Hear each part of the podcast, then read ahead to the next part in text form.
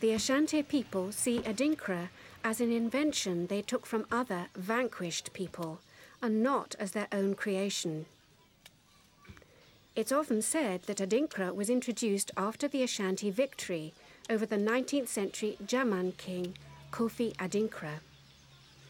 That Adinkra is so recent is unlikely, as cloths datable to the early 19th century are evidence of Adinkra as a highly developed art form.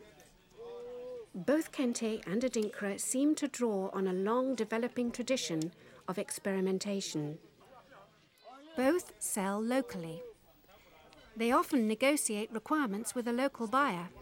And he knows the meaning of the symbol, so he chooses only four symbols. This is Gye Nyame. Without God, you can't do anything. And this is Akosombo, where we get our electricity. And this is Jawetiko,